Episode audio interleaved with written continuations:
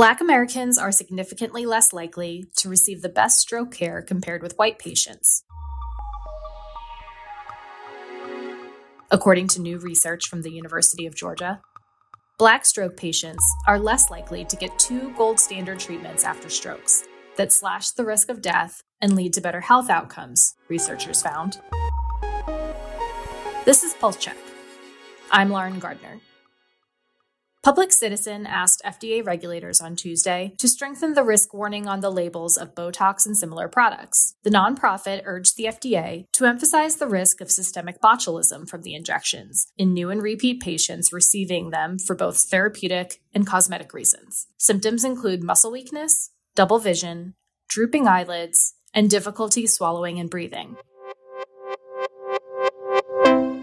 The Department of Health and Human Services on Tuesday named the first five organizations that can join its nationwide health data sharing initiative. HHS's goal for the project is to bolster patient care by allowing providers to have a longer term picture of patients' medical history, enhancing research, and ensuring patients have easy access to their health records. And the House voted on Tuesday to reauthorize the 2018 law providing treatment for opioid use disorder, as the nation's fatal rate remains high. Politico Global Health reporter Carmen Paun joins me to explain what the Support Act would permit. Hey, Carmen, thanks for being here. Hi, Lauren. Thank you for having me. So, the House voted on Tuesday to reauthorize the Support Act to help counter opioid use in the U.S. What exactly does the bill entail?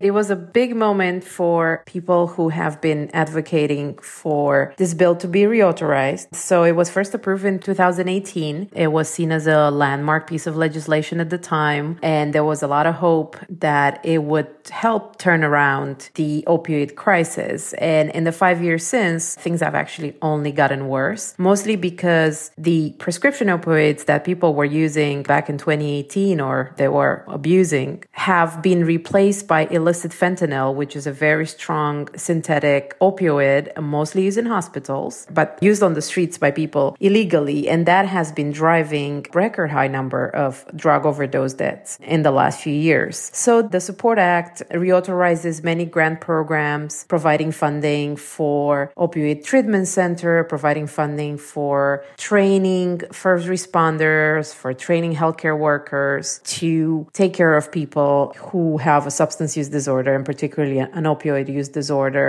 It also brings new things on the table. So there's this debate about the need for access to care and the fact that there are so many options all the time for people who have a substance use disorder. So one of the things that the bill does is allowing states an option to treat people with a substance use disorder in a mental health facility for a limited amount of time for about a month Typically, states now have to obtain a waiver to do that. And this is basically due to a long standing rule barring states from using Medicaid dollars to pay for people to be treated in a mental health hospital. Because when this was first passed in 1965, mental health hospitals had a bad reputation. So the federal government didn't want to pay for it. Now this would change. And lawmakers who argued for this change said that this would allow people who really need to get that inpatient care to have access to it for a limited amount of time. You mentioned how new opioid substances have grown in use since this law was first passed in 2018. What exactly does this latest iteration do to address some of those substances? Sure. So one of the substances that we've seen appearing in the illicit drug supply lately is a veterinary drug called xylazine, also known as tranq. And that is not an opioid, but is being mixed with fentanyl to deadly effect because we have a, a drug that could reverse